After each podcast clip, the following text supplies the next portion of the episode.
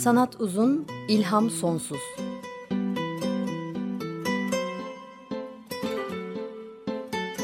Sanat üzerine psikolojik sohbetler.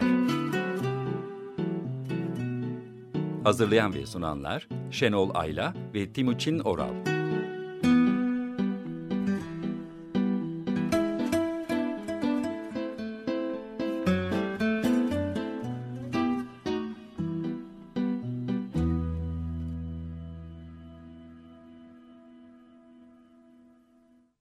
94.9 Açık Radyo'da Sanat Uzun İlham Sonsuz'dan merhaba ben Şenol Ayla.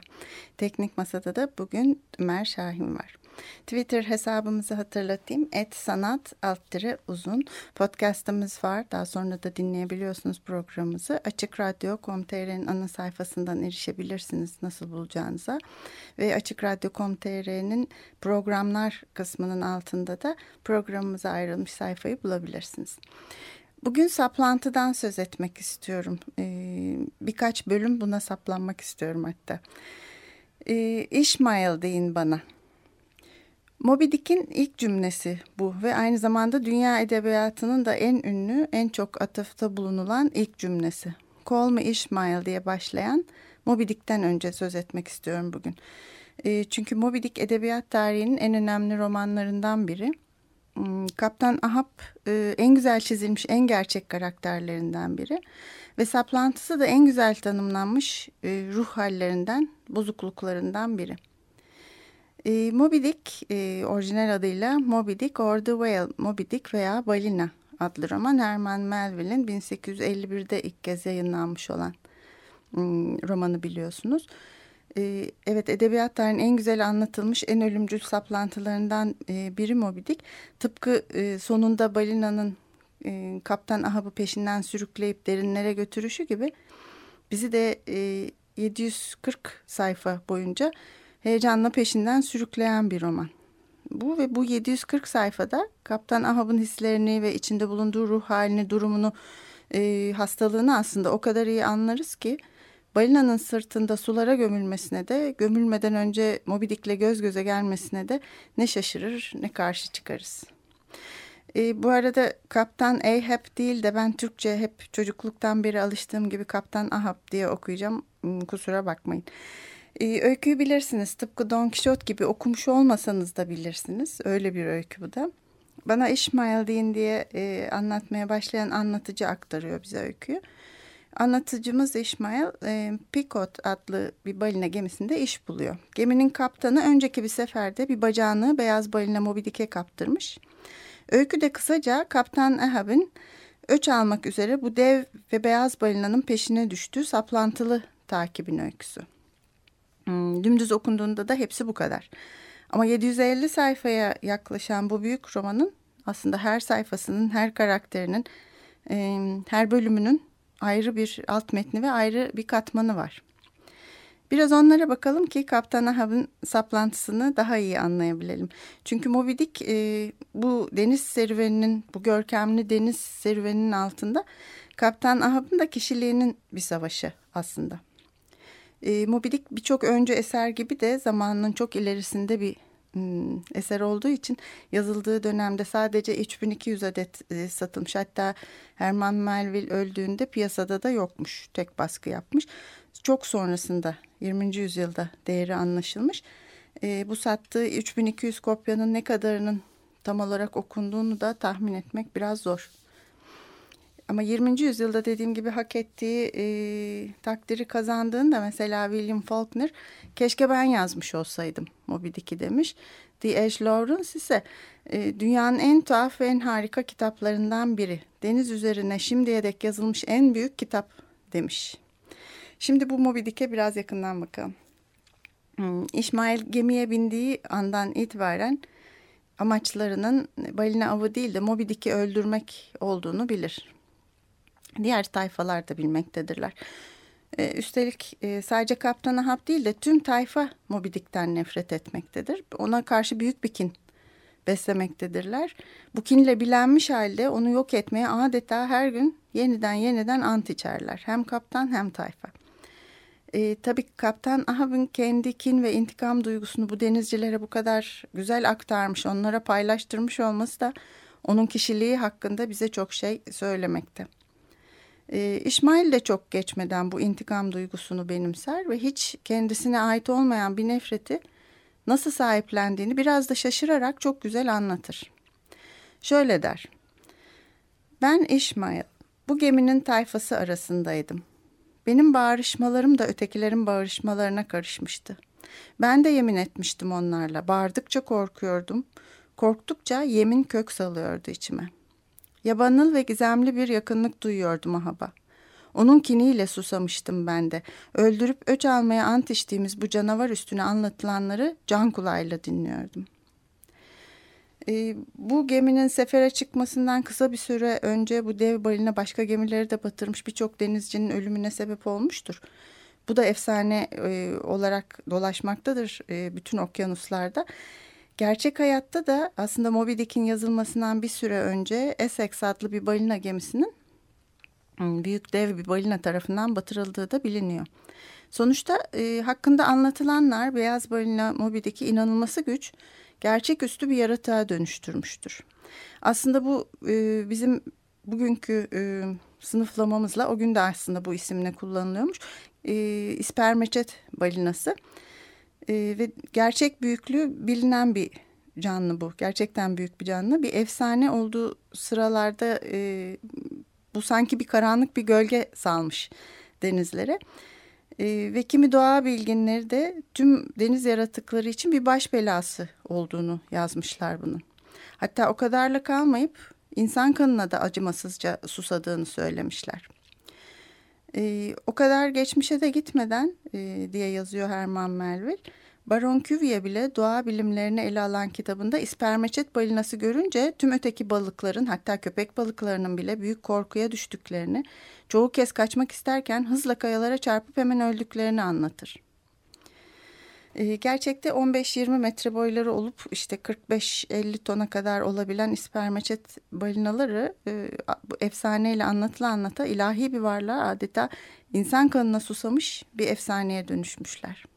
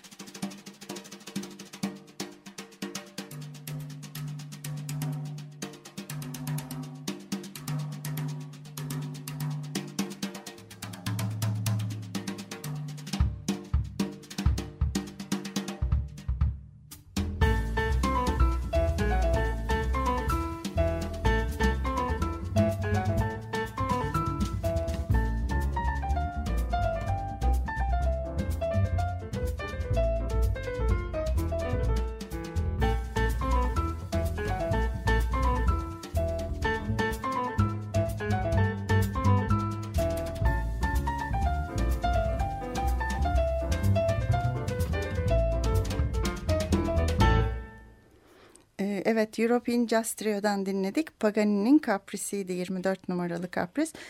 E, piyanoda Mark Van Roon, basta Franz van der Hofen ve davulda da Roy Dacus e, çalmışlardı. 1995'teki bir kayıttandı bu. Bugün Moby Dick ve Saplantı'nın eşliğinde bir klasik müzik parçalarının caz yorumlarına kulak vereceğiz birlikte. E, parçadan önce e, Moby Dick'in özelliğinden biraz bahsetmiştik. Biyolojik özelliklerinden. Ama tek efsane Moby Dick değil tabii. Kaptan Ahab esas efsane. Hem de ondan daha büyük bir efsane. Moby Dick'ten de büyük. Ee, aslında tanrısız bir adam ve kendisi tanrı. Şöyle tanımlıyorlar onu geminin sahipleri. Yamandır Kaptan Ahab. Tanrısını dinlemez. Kendisi bir tanrı gibidir. Pek konuşmaz ama konuşunca da dinlemeye değer. Gözünü aç benden sana söylemesi. Ahab rastgele bir adam değildir. Üniversitede okumuş yamyamların arasında da bulunmuştur. Denizlerden derindir onun bildikleri. Onun attığı şimşekli mızrak balinalardan çok daha güçlü, çok daha gizemli düşmanlara saplanır. Ne mızraktır o? Kesinlikle attığını vurmada üstüne yoktur adamızda. Nerede o, nerede Bilkat kaptan? Hatta nerede Pelek kaptan? Ona Ahab derler oğlum biliyorsun eski zamanlarda tacı tahtı olan bir kraldı Ahab. Tanrısız ve tanrı gibi der onun için Melville e, romanında. Hem dinsizdir hem kendisi tanrıdır. Sadece kişisel e, öç duygusu değil aslında Ahab'ı Moby Dick'in peşine sürükleyen. Ahab gittikçe asıl nedeninden sapmış e, ve saplantının sonucunda Moby Dick'te tüm evrenin kötülüğünü görmeye başlamıştır. Tüm kötü güçlerin toplandığı yaratıktır onun gözünde Moby Dick. E, buradan bakınca dindarların gözünden Ahab bir dinsizdir. Çünkü yeryüzündeki kötülükleri yok etmek Tanrı'nın görevidir aslında. Ahab buna soyunarak kendisini Tanrı ilan etmiştir. Tabi ismi de e, boşuna değil Ahab'ın kutsal kitaba göre Ahab en güçlü İsrail hükümdarlarından e, putlara taptığı ve Tanrı'ya karşı geldiği bilinen bir kral. Hmm, fakat aklı da artık çok başında değil e, bizim kaptan Ahab'ın. Şöyle diyor kitapta. Ahab'ın çılgınlık nöbetleri arasında bedeninde ve ruhunda duyduğu tüm acıları balinadan ayrı düşünemez olması bu kinin en korkunç yanıydı. Ahab için yeryüzündeki tüm kötü güçler ete kemiğe bürünmüştü beyaz balinada. Bu kötü güçler sanki Ahab'ı kemirdikçe kemirmiş, yüreğinin ve ciğerinin yarısını yemiş bitirmişti. İnsanı aşan bu kötülük dünya yaratılalı beri vardı. Çağımızın Hristiyanları bile dünyanın yarısını bu kötü güçlerin eli altında görürler. Eskiden doğuda onların heykellerini yaparlar ve şerlerinden kurtulmak için taparlardı onlara. Ahab da işte diz çöküp tapmıyordu bu kötü güçlere. Tam tersine nefret ettiği balina da onları somut olarak görüyor ve sakat bedeniyle üstüne saldırıyordu onların. Ee, insanı delirten, içini kemiren ne varsa, her şeyin dibini kurcalayan ne varsa, içinde kötülük bulunan hangi gerçek varsa, sinirleri bozan, beyni cendereye sokan ne varsa, hayatta ve düşüncede iblisçe ne varsa, dünyada kötü diye ne varsa, çılgın Ahab bunların hepsini Moby Dick'te gözle görülür, üstüne saldırılır bir hale getiriyordu.'' İnsanlığın Adem'den beri duyduğu tüm öfke ve kin sanki balinanın beyaz kamburu içinde toplanmış gibiydi. Ahab'ın göğsü bir havan topu olmuş, yanan yüreğini bir gülle gibi atıyordu sanki. Ee, evet çok güçlü bir şekilde anlatıyor kitapta da Moby Dick'te aslında neyi simgelediğini, e, Ahab'ın gözünde ne hale geldiğini Moby Dick'in. Ahab'ın kötülüğü evrenden silip süpürme amacı da saplantı haline gelince e, içi korkunç bir hırsla doluyor. Adeta nefretten başka bir yaşama duygusu, bir amacı kalmıyor. Böyle olunca da aslında yok etmek istediği kötü güçler tarafından tabii ki aslında kendisi ele geçirilmiş oluyor. Kendisi de bunun farkında aslında. Ee, bir yerde bir, bir miktarda içgörüsü var şöyle diyor Kaptan Ahap'ta. Gözle görülen şeyler mukavvadan maskeler gibidir. Ama her olan biten şeyde, her canlı işte, harç su götürmez olayda bilinen her şeyin içinde bilinmez bir akıl vardır. Bu akıl kendi damgasını vurur o akılsız mukavva maskeye. Eğer insan vuracaksa o maskeye vurmalı. Mahpus zindandan kaçabilir mi duvarı delmeden? Beyaz balina benim dört bir yanımı saran o zindan duvardır işte. Bunun ötesinde hiçbir şey yok sandığım da oluyor zaman zaman. Ama ne olursa olsun Eziyor beni bu balina, kemiriyor içimi. İnsanı küçük düşüren bir güç görüyorum onda, anlaşılmaz bir kötülük görüyorum onda. İşte bu anlaşılmaz şeyden nefret ediyorum asıl. Beyaz balina ister kötülüğün bir aracı olsun ister kötülüğün ta kendisi. Ondan alacağım öcümü. E, Ahab'ın saplantısında hayatının tek anlamı ve amacı haline gelen Moby Dick'i öldürme, yok etme saplantısında aslında hem Tanrı'ya karşı gelir hem tüm insanlığa ve doğaya karşı geliş hem de kendisine karşı geliş vardır. E, bu saplantıyla adeta lanetlenmiş e, gibidir fakat bir yandan da tanrılara özgü bir lanettir bu. Çünkü Melville onu tanrı gibi de tasvir eder. E, der ki alevler tüm gövdesinin içini dışını yaladıktan sonra gürbüz yaşlı bedeninin hiçbir yeri yanmadan sapasağlam ateşten çıkarılmıştı sanki bu adam. İri yarı gövdesi Cellini'nin Perseus'u gibi bozulmaz bir kalıba dökülmüş tunçtan bir heykeldi. E, görüntüsünü de çok e, yüce ve eşsiz çizer Melville Kaptan'ın. Bu da tayfayı da etkiler aslında. Sorgusuz sualsiz onu takip eder, onun peşinden giderler. Onu adeta taparlar. Romanın başında da geminin tayfası uzun uzun tarif edilir. Çeşitli ülkelerden, ırklardan, e, farklı dinler ve sınıflardan çeşitli eğitim düzeylerinden gelen bir sürü deniz adamı vardır bu gemide ve bu çok çeşitli insanı bir amaç uğruna bilinçsizce harekete geç, e, bilinçsizce harekete koşturabilir, e, harekete geçirebilir Kaptan Ahab.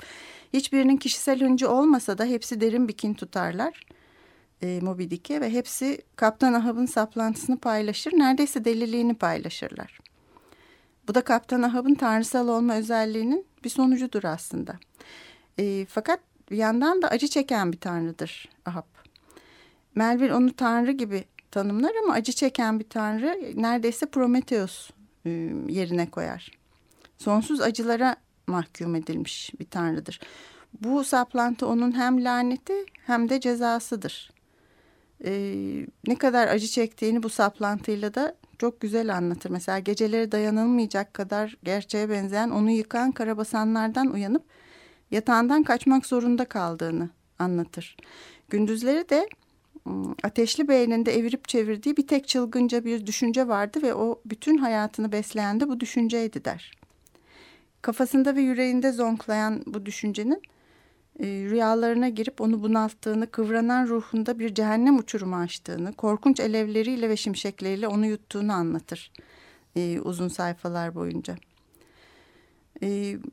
Cehennem içinde e, yaşarken bunu tayfalara da yaşatır. Sık sık konuşmalar yapıp onları harekete geçirir. Onların hıncının da azalmasına engel olur. E, aslında Ahab'ın tutkusu da bir yerden sonra kendisinden bağımsız bir güç, kendi başına bir varlık haline gelir. E, öyle ki Ahab'ın kendisi bile korkup kaçmaya başlar bu nefretten ve bu tutku ve bu saplantıdan. Günlerce kamerasına kapanıp kimseye gözükmedikten sonra kamerasından fırlayıp çıkar bazen de. E, o zaman da şöyle anlatır Melville. Kamerasından fırlayıp çıkan adam boşalmış bir kabuk, buyur gezer ruhsuz bir varlık gibiydi. Yaşayan bir ışık yok değildi gözlerinde ama hiçbir şey aydınlatmayan bu ışık karanlığın ta kendisiydi. Tanrı yardımcın olsun ihtiyar, düşüncelerin bir başka adam yaratmış senin içinde.'' Kendini bir Prometheus'a çevirmişsin azgın kafanla. Bir akbaba gelip her gün yiyecek yüreğini senin. Kendi yarattığın bir akbaba. Ee, burada da saplantısının kendi yarattığı, beslediği, büyüttüğü e, bu kinin ne kadar e, onu da ele geçirdiğini ve ne kadar tehlikeli olup canını ne kadar yaktığını hmm, güzel anlatır Melville. Şimdi bir parça daha dinleyelim. E, Christoph Willibald Gluck'un Orpheus ve Eurydice'inden e, bir melodiyi Charles Duplessis Trio'nun caz yorumuyla dinleyeceğiz. Müzik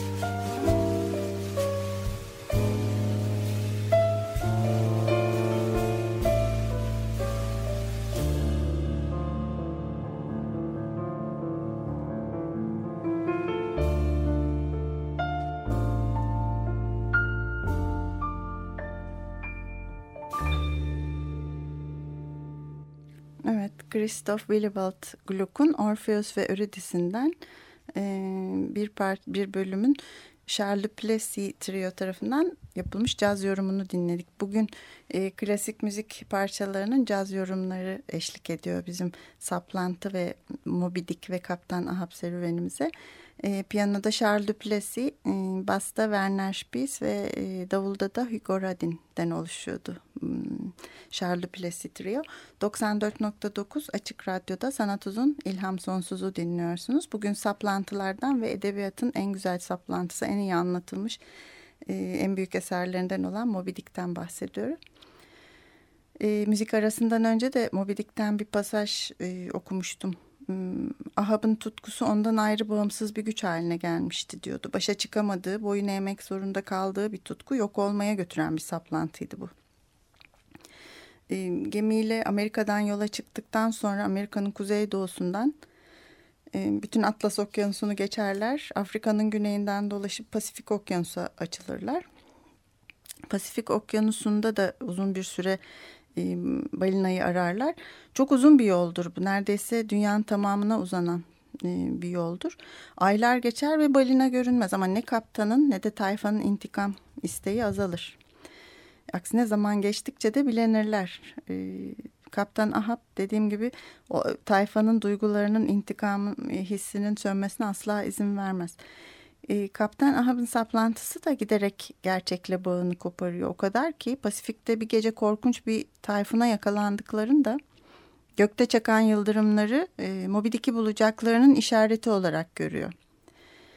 Ahab evet evet çocuklar diye bağırdı. Bakın iyi bakın. Beyaz balinanın yolunu gösteriyor size bu beyaz alev.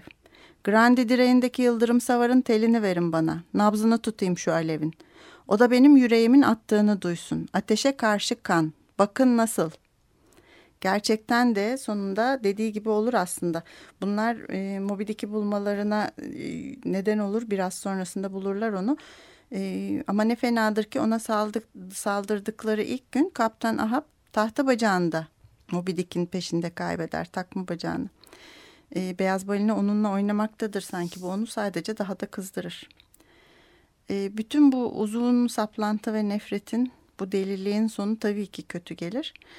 Üç günlük takipten sonra Moby Dick'e saldırdıkları son gün balina hem bütün av sandallarını hem de gemiyi parçalar. Tüm denizcileri denize döker. E, Kaptan zıpkınını Moby Dick'in sırtına saplar. Bu mükemmel bir metafor gibidir. Tersine bir metafor gibidir aslında. Saplantı kavramı fiziksel olarak gerçek kelime anlamına dönüşür. Zıpkını balinaya saplar. E, zıpkının halatı da bedenine dolanıp onu balinaya ömrünü bağladığı bu saplantıya gerçek anlamda kelime anlamıyla sıkı sıkıya bağlar.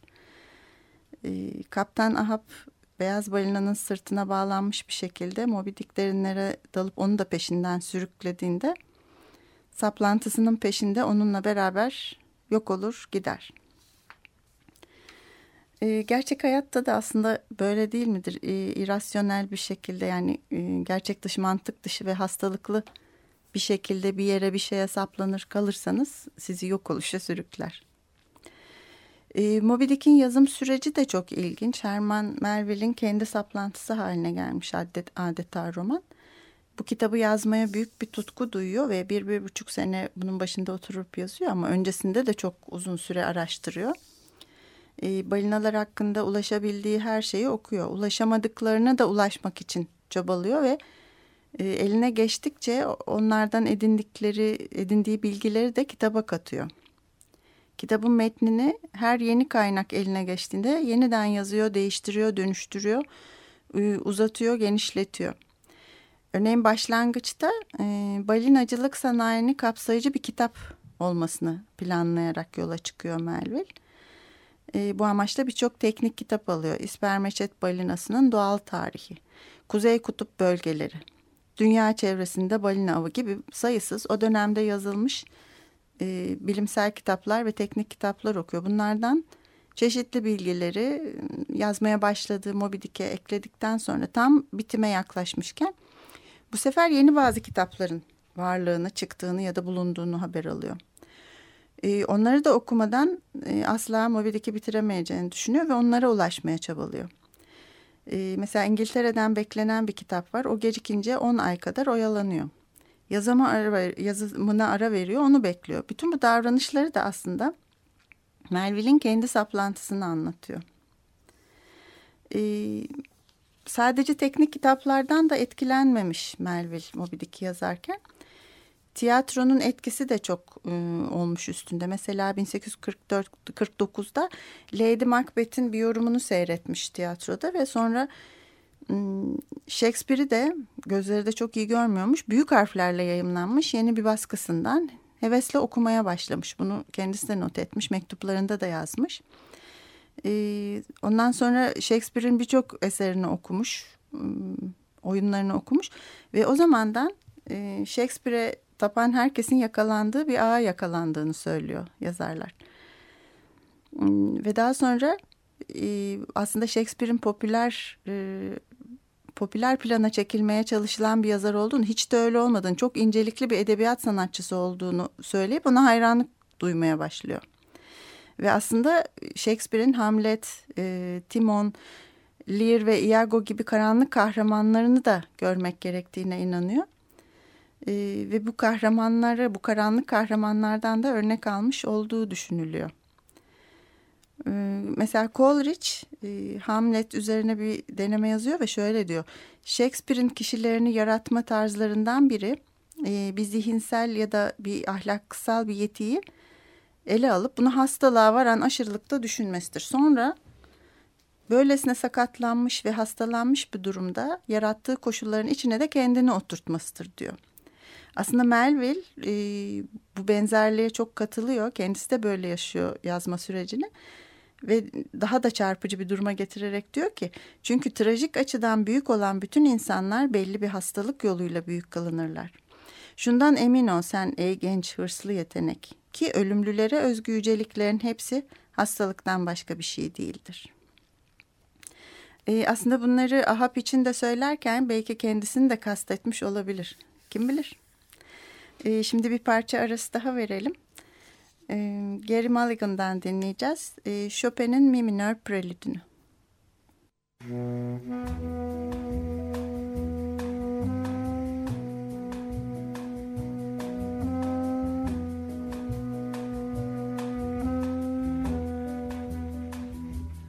Thank you.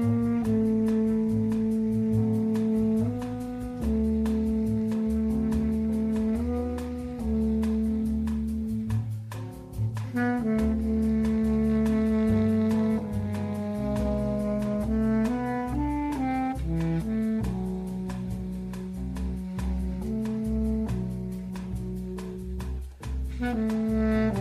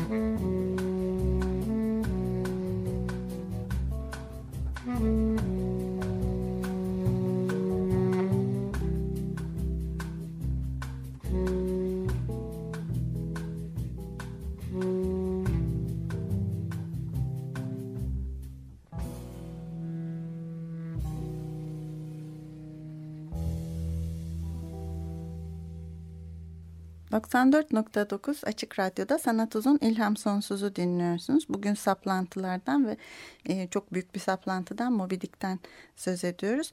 E, şimdi Gary Mulligan'dan dinledik. Chopin'in Mi minör prelüdünü caz yorumuydu. 1963 tarihli Night Lights, Night Lights albümündendi. E, çok fazla kaynak kullanmış, çok uzatmış yazmayı Moby Dick'i demiştim Herman Melville e, ve çok bilimsel kaynak kullanmış. Tür olarak bu roman için e, roman diyen var, epik roman diyen var, bir sürü tür söyleniyor ama ansiklopedik roman da deniyor. Çünkü içinde çok sayıda gerçek e, bilimsel bilgi var. Çok sayıda teknik kitabı kattığı için. Hatta Türkçe'ye çeviren e, Sabahattin Eyüboğlu ile Mina Urgan diyorlar ki Görüyoruz ki Moby Dick çok değişik yanları olan çok zengin bir kitap. Hem gerçekçi bir serüven romanı hem balinagiller üstüne bilimsel bir inceleme. Hem balina avıyla ilgili teknik bir yapıt hem güldürücü sahneleri olan bir tragedya. Hem de bir şiir yer yer. Ama bütün bunlardan fazla Moby Dick yüce bir deniz destanı bize kalırsa. Çoğu destanlar bir savaş anlatır. Moby Dick de bir savaş destanıdır. Tanrısız diyebileceğimiz bir evrende tüm kötü güçlere karşı bir tek insanın, Kaptan Ahab'ın açtığı umutsuz bir savaşın, yenilgiyle biten bir savaşın destanı. Evet böyle diyorlar Sabahattin Eyüboğlu ve Mina Urgan. Ee, doğru söylüyorlar bence de çok büyük bir destan. Ee, dediğim gibi Kaptan Ahab edebiyat tarihinin en özgün, en güzel anlatılmış kahramanlarından aslında dikkatli bakınca hayatımızda benzeri örneklerini de gördüğümüz, büyük politika sahnesinde de kendi küçük hayatlarımızda da örneklerini gördüğümüz kişiliklerden aslında. E, bu noktada Halil Turhanlı'nın bir yazısına başvurmak istiyorum. Bir gün gazetesinde çıkmış 2011 tarihli bir yazısında Moby Dick'i yeniden okumak adlı yazısında Halil Turhanlı C.L.R. James'in e, Gemiciler, Firariler ve Kazazedeler kitabından aktararak hmm, şöyle diyor. Ahab'ı başka birine de benzetiyor. E, James'e göre Melville bireyci idi diyor Halil Turhanlı. Ve birey ile doğa, doğa eşittir Ahab ile Moby Dick arasındaki çatışmayı veriyordu. Birey Ahab'ı doğada Moby Dick'i temsil ediyordu. Aynı zamanda birey ile toplum e, arasındaki çatışmayı da simgeliyordu. Birey Ahabken toplumda tayfaydı. E, ve yazar James'e göre gene Halil Turhanlı diyor ki e, Ahab bir yandan da 20. yüzyıl diktatörlerinin habercisidir. Tıp, tıpkı Edward Said'in dediği gibi. Edward Said 11 Eylül sonrası intikam peşinde koşarak modern Haçlı Seferi başlatan ve Usame Bin Laden'e karşı yargılamadan onu cezalandırmak isteyen Başkan George W. Bush'u intikam peşinde tüm mürettebatın hayatını hiçe sayan Ahab'a benzetmiştir. Bu davranış ve kişilik örüntüsü için Başkan Bush'a kadar gitmeye gerek yok tabii diye düşünüyorum. Yakın çevremizde de az ya da çok benzerlerini bulabiliyoruz. Ee, tabii esas e, ilk cümlesi edebiyat tarihinin de en çok alıntılanan ilk cümlesi olan bir de bana İsmail Deyin var. Bir de burada kişilik olarak Moby Dick ve Ahab'dan başka Bir de İsmail var e, biliyorsunuz. Yine bu yazısında da Halil Turhanlı yine James'ten e, aktararak İsmail hakkındaki yorumuna da yer veriyor. Hmm, şöyle diyor. Melville'in adını kitabı mukaddesten alan anlatıcısı İsmail, arayış içinde olan tedirgin bir ruhtur. Sıradan bir serüvenci değildir. Kutsal kitaptaki adaşı susuzluk çeker, suya doymak ister. Annesi Hacer susuzluk çeken oğluna su bulmak için çırpınır, su arar. Anlatıcı İsmail de susuzluk çekmektedir şu anlamda. Hayatın derin anlamını kavrayabilmek için denize açılmıştır. Onun için denize açılmak hayatın özü olan suya karışmaktır. Hayatın anlamı da hayatın özünde saklıdır. Ama böyle bir arayışa koyulabilmek için öncelikle kıyı ile çizilmiş sınırı aşmıştır. Herkesin cesaret edebileceği, göze alabileceği bir şey değildir bu. Çok sayıda insan Manhattan doklarına kadar gelip oradan uzun uzun denize baktıktan sonra geri dönerler. Sınırı aşmaya, gemiye binmeye cesaret edemezler. Ee, bu kadar ağır baskın kişilikler olduktan ve Kaptan Ahab'ın peşinde bütün roman boyunca dolaştıktan sonra şunu da düşünüyor insan. Tabii gelin görün ki kitabın adı Kaptan Ahab değil Moby Dick'tir. Sonuçta aslında kazanan da e, Moby Dick ve Dua olur. E, şimdi Kolmi İsmail bu kadar çok söyledikten sonra Orson Welles'in ağzından dinlemek çok hoş olacak. Kısa bir pasaj dinleyelim. Orson Welles'in Kolmi İsmail ile başlayan pasajını. Call me Ishmael. Some years ago, never mind how long, I thought that I would sail about a little and see the watery part of the world. Whenever I grow grim about the mouth and hazy in the eyes, whenever it's a damp November in my soul, I count it time to get to sea. Almost all men, sometime or other, cherish these same feelings toward the ocean. Orson Welles'ten dinledik Moby Dick kitabının başından birkaç satırı. Call me Ishmael dedi. Hmm, Kendisi de e, aslında daha sonra bahsedeceğim. Moby Dick filminde bir rolü var ve oynuyor Orson Welles. Herman Melville'e kısaca bakarsak tekrar bu kadar Kaptan Ahab'dan söz ettikten sonra 1819'da doğmuş. 1891'de ölmüş Amerikalı e, yazar Herman Melville. Sekiz çocuklu bir ailenin içinde büyümüş. Babası o çok küçük yaştayken yani genç yaştayken iflas edip daha sonra da hayatını kaybedince Herman Melville küçük yaşta çalışmak zorunda kalmış. Ee, ve aslında okuyamamış çok fazla. Okuyup hem okula gidip hem çalışıyormuş ama kendi çabasıyla tarih, antropoloji, Shakespeare, edebiyat e, okumuş. E, 18 yaşında da e, İngiltere'ye gidip bir gemide tayfa olarak e, iş bulmuş. Uzun süreyi e, denizlerde çalışarak geçirdikten sonra e, 22 yaşında da bir balina gemisine denizci olarak girmiş ve Pasifik'te seyahate başlamış. E, bir buçuk, e, bir buçuk yıl kadar süren bu Pasifik seyahatinde e, bir aşamasında Markiz Adaları'nda gemiden kaçmış. Ve o dönemde yamyam olarak bilinen Taipei yerlileri arasında bir ay kadar yaşamış. Zaten daha sonra Tipi Taipei diye de bir roman yazıyor. Ee, adaya gelen bir Avustralya gemisiyle oradan da kaçmış. Ama bu seferde bu gemide bir isyana katıldığı için Tahiti'de hapse atılmış. Ee, bir sürede Tahiti'de yerliler arasında e, zaman geçirmiş. Ee, daha sonra yine başka bir balina gemisiyle Hawaii'ye kaçmış. Bütün bu e, yolculukları, gençliğinde yaptığı bu yolculuklar e, daha sonra gezmeyi ve denizciliği bırakıp e, evlenip evinde oturup yazı yazmaya başladığında romanlarına yansımışlar. Şu da var ki Moby Dick çok sonraki bir roman. Daha önce Taipei Omo adını taşıyan iki tane kitabı var. Bir de Beyaz Ceket diye e, Bahriyarların hayatını anlattığı bir kitabı var ve bunlarla da e, ünlü bir yazar haline gelip büyük başarı kazanıyor. Sonra evlenip e, dediğim gibi e, denizleri bırakıyor bir çiftlikte yaşamaya başlıyorlar ve yazmaya devam ediyor. Fakat ilk bu üç romanının başarısını Moby Dick'le e, yakalayamıyor. Moby Dick dediğim gibi çağının çok ötesinde bir kitap ve çok anlaşılmıyor, çok az satıyor.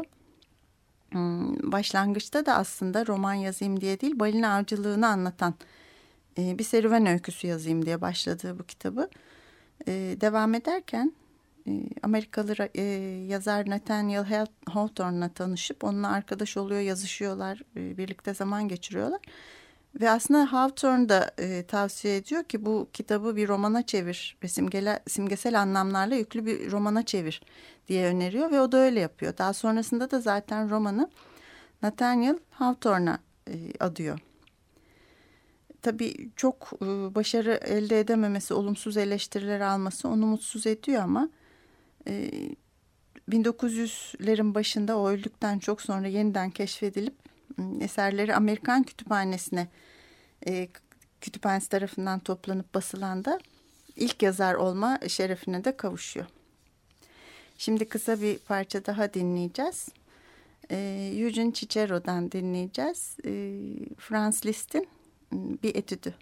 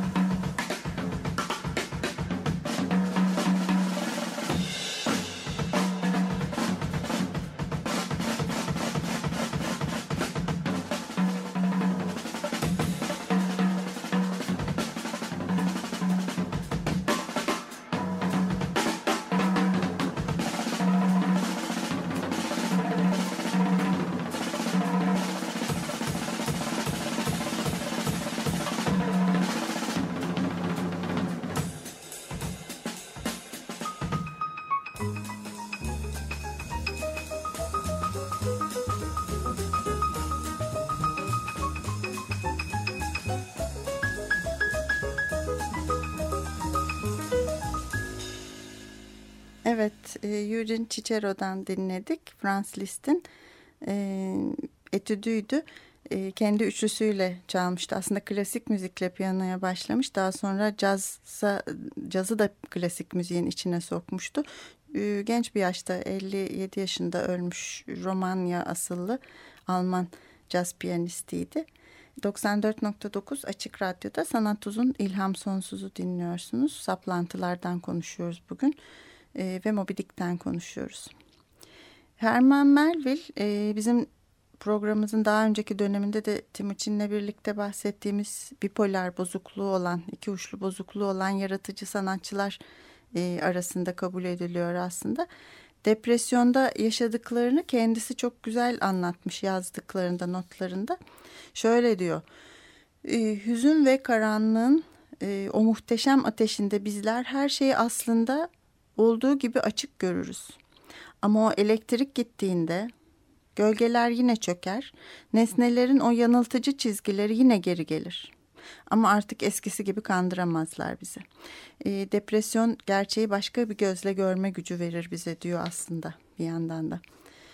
E, ailesinde iki uçlu bozukluk yani bipolar bozukluk yükünün olduğu tahmin ediliyor. Bu hastalığın ailevi yani genetik geçişli olabileceğini de konuşmuştuk. Babası öldüğünde büyük bir borç içindeymiş, iflas ettikten sonra ölmüş ve anlatılanlar onun da manik depresif fazlar arasındaki diş gelişleri olduğunu düşünüyor, düşündürüyor.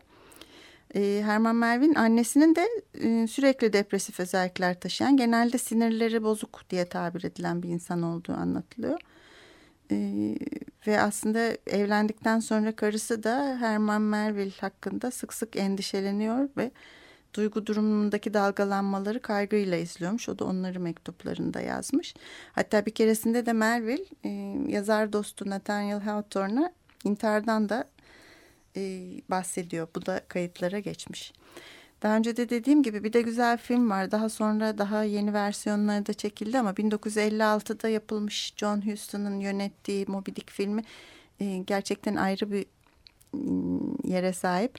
Gregory Peck oynuyordu Kaptan Ahab'da. Ben de TRT'de siyah beyaz seyretmiştim. Çok e, hoş bir film. Bunun içinde Orson Welles'in de bir rolü var. E, bunun son sahnesini seyretmeniz için Twitter'dan paylaşacağım sizinle. YouTube'da da bulabilirsiniz. Tamamı da var filmin. Hmm, Kaptan Ahab'ın Moby Dick'in sırtına zıpkın halatlarıyla bağlı halde suların derinliklerine doğru dalarak gözden kaybolması çok etkileyici bir sahne.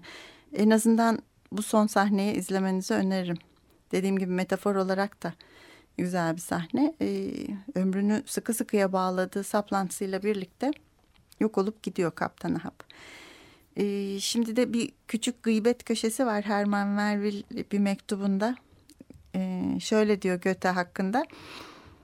Kendisine tapanların hayran kaldıkları Göte'nin deyişlerini okurken bütünde yaşayın diye bir söze rast geldim.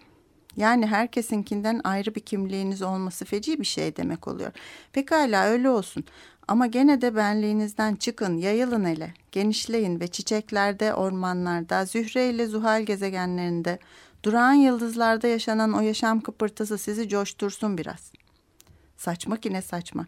Diş ağrısı çeken biri gelmiş aman diyor. Göte ise evladım diye yanıtlıyor. Diş ağrın sana çok acı veriyor biliyorum ama gel sen bütüne katıl. Bütünde yaşa acım acı kalmaz görürsün bak. Bütün büyük dehalarda olduğu gibi laf ebeliği. Kendimi onunla karşılaştıracak olsam bende daha da çoğu var ya. Böyle yazmış Herman Melville bir mektubunda. E, hatta Nathaniel Hawthorne'a yazdığı mektupta Göte hakkında böyle bir çekiştirme yapmış. Buradan başka bir saplantıya geçeceğiz. E, artık Goethe'nin elinden çıkma başka bir saplantıya. Faust'a ona da haftaya geçelim. E, şimdi bir parçayla bitirmek istiyorum. E, gene Eugene Cicero'dan dinleyeceğiz. E, Karl Philipp Emanuel Bach'ın solfejini gene caz uyarlamasını çalacak. Ondan önce destekçimize de çok teşekkür ediyorum ve e, marazi saplantılardan uzak bir hafta dilerim. Hoşçakalın. Müzik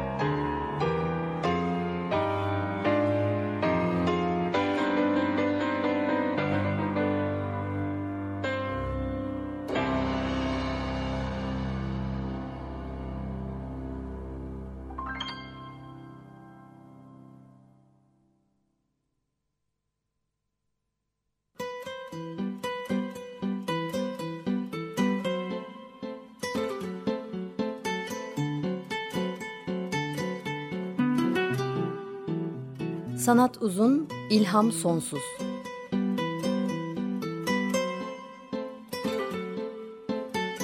Sanat üzerine psikolojik sohbetler. Hazırlayan ve sunanlar Şenol Ayla ve Timuçin Oral.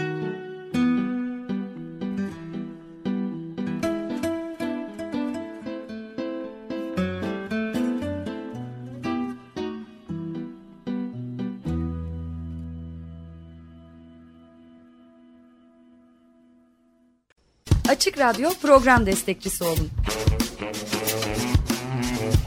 Bir veya daha fazla programa destek olmak için 212 alan koduyla 343 41 41